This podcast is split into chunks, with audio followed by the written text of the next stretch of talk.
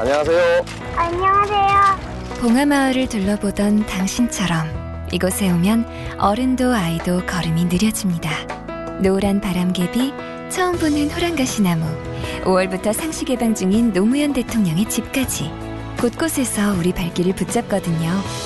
노무현 대통령 귀향 10주년, 봉하마을의 더 큰 성장을 위해 노무현 재단과 함께 해 주세요. 후원회원 가입 문의 1688-0523 그날의 기억이 아직도 생생한데 벌써 20년이 흘렀습니다. 4.13 호원 조치는 스스리 시플했습니다. 그러나 국민의 소망은 간절했고 분노는 뜨거웠습니다. 마침내 두려움을 떨치고 일어났습니다. 그리고 군사 독재를 무너뜨렸습니다. 국민이 승리한 것입니다. 정의가 승리하고 민주주의가 승리한 것입니다. 참으로 감격스러운 역사가 아닐 수 없습니다. 그러나 수많은 사람들이 땀과 피를 흘리고 목숨까지 바쳤습니다. 이 자랑스러운 역사를 위해서 목숨을 바치신 분들의 고귀한 희생에 경의를 표하며 삼가 명복을 빕니다. 항쟁을 이끌어 주신 항쟁 지도부 하나가 되어서 승리의 역사를 이룩하신 국민 여러분께 깊은 존경을 표합니다.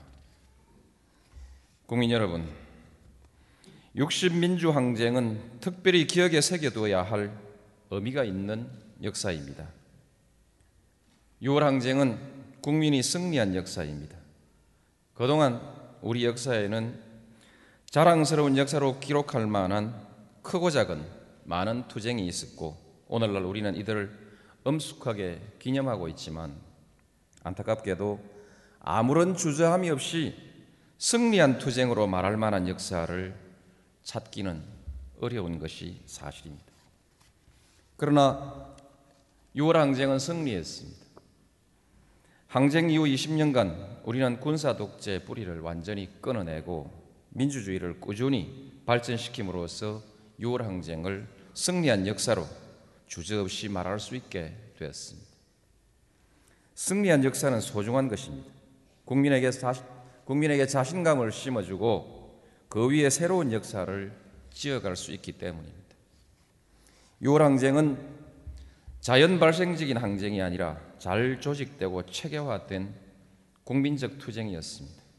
항쟁의 지도부는 잘 조직되어 있었고 각계의 지도자들이, 두루 참여하여 국민들에게 신뢰를 주었습니다. 그리고 지향하는 가치와 목표를 뚜렷이 단순하게 제시함으로써 국민 모두가 참여하는 대중적 투쟁을 이끌어낼 수 있었습니다. 그리고 승리했습니다. 잘 조직된 국민의 의지와 역량이 역사의 진보를 이루어낸 것입니다. 6월 항쟁은 가치와 목표를 더욱 뚜렷하게 제시하여 국민을 통합하고 잘 조직하면 더 큰 역사의 진보를 이루어낼 수 있다는 믿음의 근거가 될 것입니다. 6월 항쟁의 승리는 축적된 역사의 결실입니다. 부패하고 무능한 어, 우리 국민은 오랜 동안 많은 항쟁의 역사를 축적하여 왔습니다. 부패하고 무능한 전제왕권의 학정에 맞섰던 민생 민권 투쟁, 일본 제국주의 압제에 맞섰던 수많은 민족 독립 투쟁, 그리고 군사 독재에 맞선 꾸준한 민주주의 투쟁들이 그것입니다. 우리 국민은 수많은 좌절을 통하여 가슴에 민주주의의 가치와 신념을 키우고 그리고 역량을 축적해 왔습니다. 의미 있는 좌절은 단지 좌절이 아니라 더 큰 진보를 위한 소중한 축적이 되는 것입니다. 우리는 6월 항쟁의 승리를 보고 일시적인 좌절을 두려워하지 않는 지혜, 당장의 성공에 급급하여 대의를 저버리지 않는 지혜를 배워야 할 것입니다. 존경하는 국민 여러분, 6월 항쟁은 그 역사적 의미로만 소중한 것이 아니라 국가 발전의 획기적인 전기를 마련하였다는 점에서도 큰 의미가 있습니다. 87년 이후 우리 경제는 개발연대의 요소 투입형 경제를 넘어서 지식 기반 경제, 혁신 주도형 경제로 전환하고 세계와 경쟁하여, 당당하게 성공하고 있습니다. 국민 총 생산은 87년 세계 19위에서 2005년 12위로 상승했습니다. 같은 기간 동안 1인당 국민 소득은 63위에서 48위로 상승하였습니다. OECD 국가 중에는 24위입니다. 그 밖에도 많은 경제 지표는 우리 경제가 87년 이후 장족의 발전을 하였다는 사실을 증명해 주고 있습니다.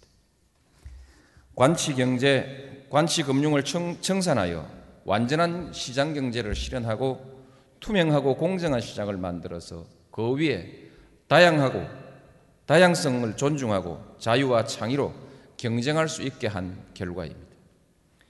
6월 항쟁의 승리와 정권 교체 그리고 지, 지난 20년간 꾸준히 이어진 청산과 개혁이 없었더라면 이룰 수 없는 성과를 이루어낸 것입니다.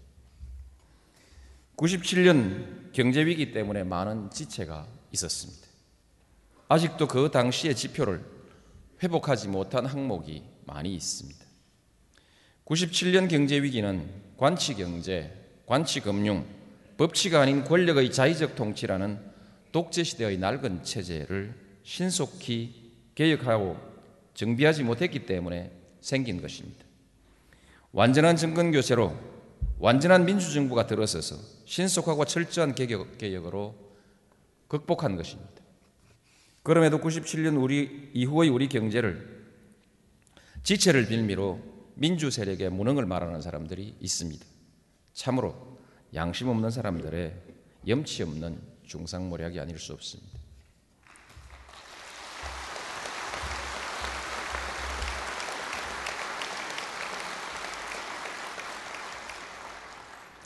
민주주의와 인권의 신장에 관해, 서는 굳이 더 설명할 필요가 없을 것입니다. 저는 해외에 나가서 우리 한국이 단지 경제에만 성공한 나라가 아니라 민주주의에도 성공한 나라라는 말을 수없이 들었습니다. 그리고 민주주의 정통성을 가진 지도자가 국제사회에서 제대로 대우받고 나라의 위상도 높인다는 사실도 실감하고 있습니다. 다시 한번 민주주의를 위해서 헌신해 오신 모든 분들께 깊은 존경과 감사의 말씀을 드립니다. 국민 여러분, 그러나 6월 항쟁은 아직 절반의 승리를 넘어서지 못하고 있습니다. 6월 항쟁의 정신을 아직 활짝 꽃피우고 결실을 맺지 못했기 때문입니다. 지난 20년 동안 우리는 정권 교체를 이루고 특권과 유착, 권위주의와 부정부패를 청산하고 투명하고 공정한 사회를 만들어가고 있습니다. 뒤늦기는 하지만 친일 잔재의 청산과 과거사 정리도 착실히 해 나가고 있습니다. 제도의 측면에 있어서는 독재 체제의 청산과 민주주의 개혁에 상당한 성과를 거두고 있다고 말할 수 있을 것입니다. 그러나 아직 반민주 악법의 개혁은 미완의 상태에 머물러 있습니다. 지난날의 기득권 세력들은 수구 언론과 결탁하여 끊임없이 개혁을 반대하고 진보를 가로막고 있습니다. 심지어는 국민으로부터 정통성을 부여받은 민주정부를 친북 좌파 정권으로 매도하고 무능보다는 부패가 낫다는 망언까지 서슴치 않음으로써 지난날의 안보 독재와 부패 세력의 본색을 공공연히 드러내고 있습니다.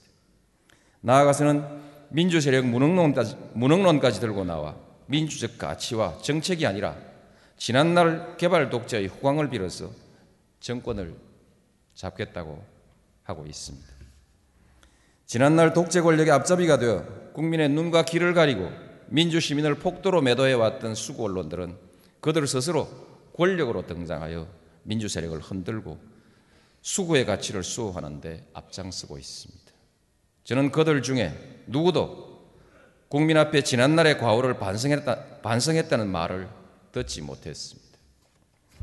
군사 독재 잔재들은 아직도 건재하여 역사를 되돌리려 하고 있고 민주 세력은 패배주의의 늪에 빠져 우왕좌왕하고 있습니다. 이런 사정으로 아직 우리 누구도 6월 항쟁을 혁명이라고 이름 붙일 엄두를 내지 못하고 있습니다. 이 모양이 된 것은 6월 항쟁 이후 지배 세력의 교체도 정치적 주도권의 교체도 확실하게 하지 못했기 때문입니다. 민주 세력의 분열과 그에 이어진 기회주의 때문입니다. 87년의 패배, 93년의 합당은 우리 민주 세력에게 참으로 뼈아픈 상실이 아닐 수 없습니다. 지역주의와 기회주의 때문에 우리는 정권 교체의 기회를 놓쳐버렸고 수구 세력이 다시 뭉치고 일어날 기회를 준 것입니다. 그 중에서도 가장 뼈아픈 상실은 군사 독재와 결탁했던 수구 언론이 오늘 그들 세력을 대변하는 막강한 권력으로 다시 등장할 수 있는 기회를 허용한 것입니다.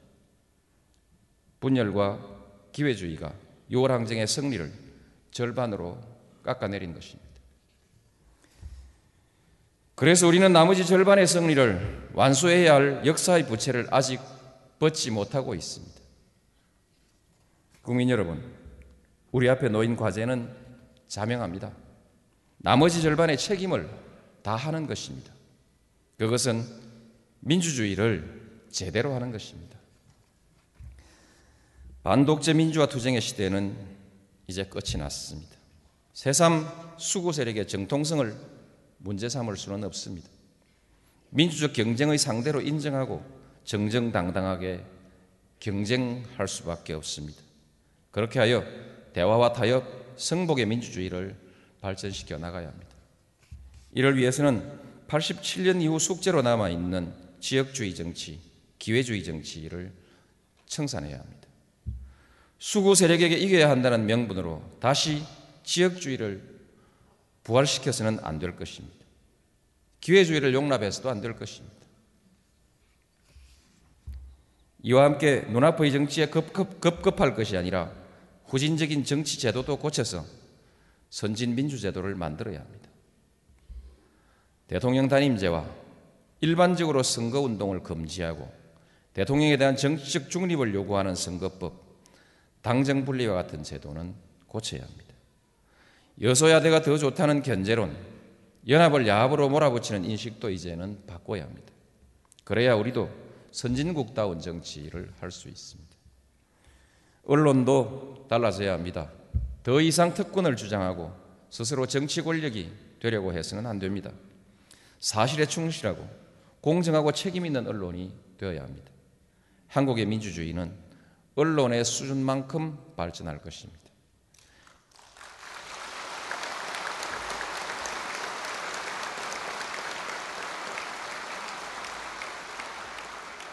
이것은 마지막 남은 개혁의 과제라고 생각됩니다. 주권자의 참여가 민주주의의 수준을 결정할 것입니다. 정치적 선택에 능동적으로 참여해서 주권을 행사하는 시민, 지도자를 만들고 이끌어가는 시민, 나아가서 나아가 스스로 지도자가 되는 창조적이고 능동적인 시민이 우리 민주주의의 미래입니다. 저는 우리 국민의 역량을 믿습니다. 마음만 먹으면 못 해낼 것이 없는 우리 국민입니다. 20년 전 6월의 거리에서 하나가 되었던 것처럼 이제 우리의 민주주의를 완성하는데 함께 힘을 모아 나갑시다. 지역주의와 기회주의를 청산하고 명실상부한 민주국가, 명실상부한 국민주권 시대를 열어갑시다. 감사합니다.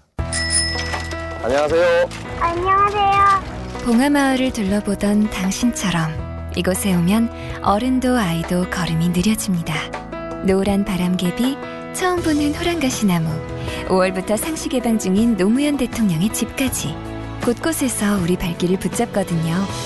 노무현 대통령 귀향 10주년, 봉하마을의 더 큰 성장을 위해 노무현 재단과 함께 해 주세요. 후원회원 가입 문의 1688-0523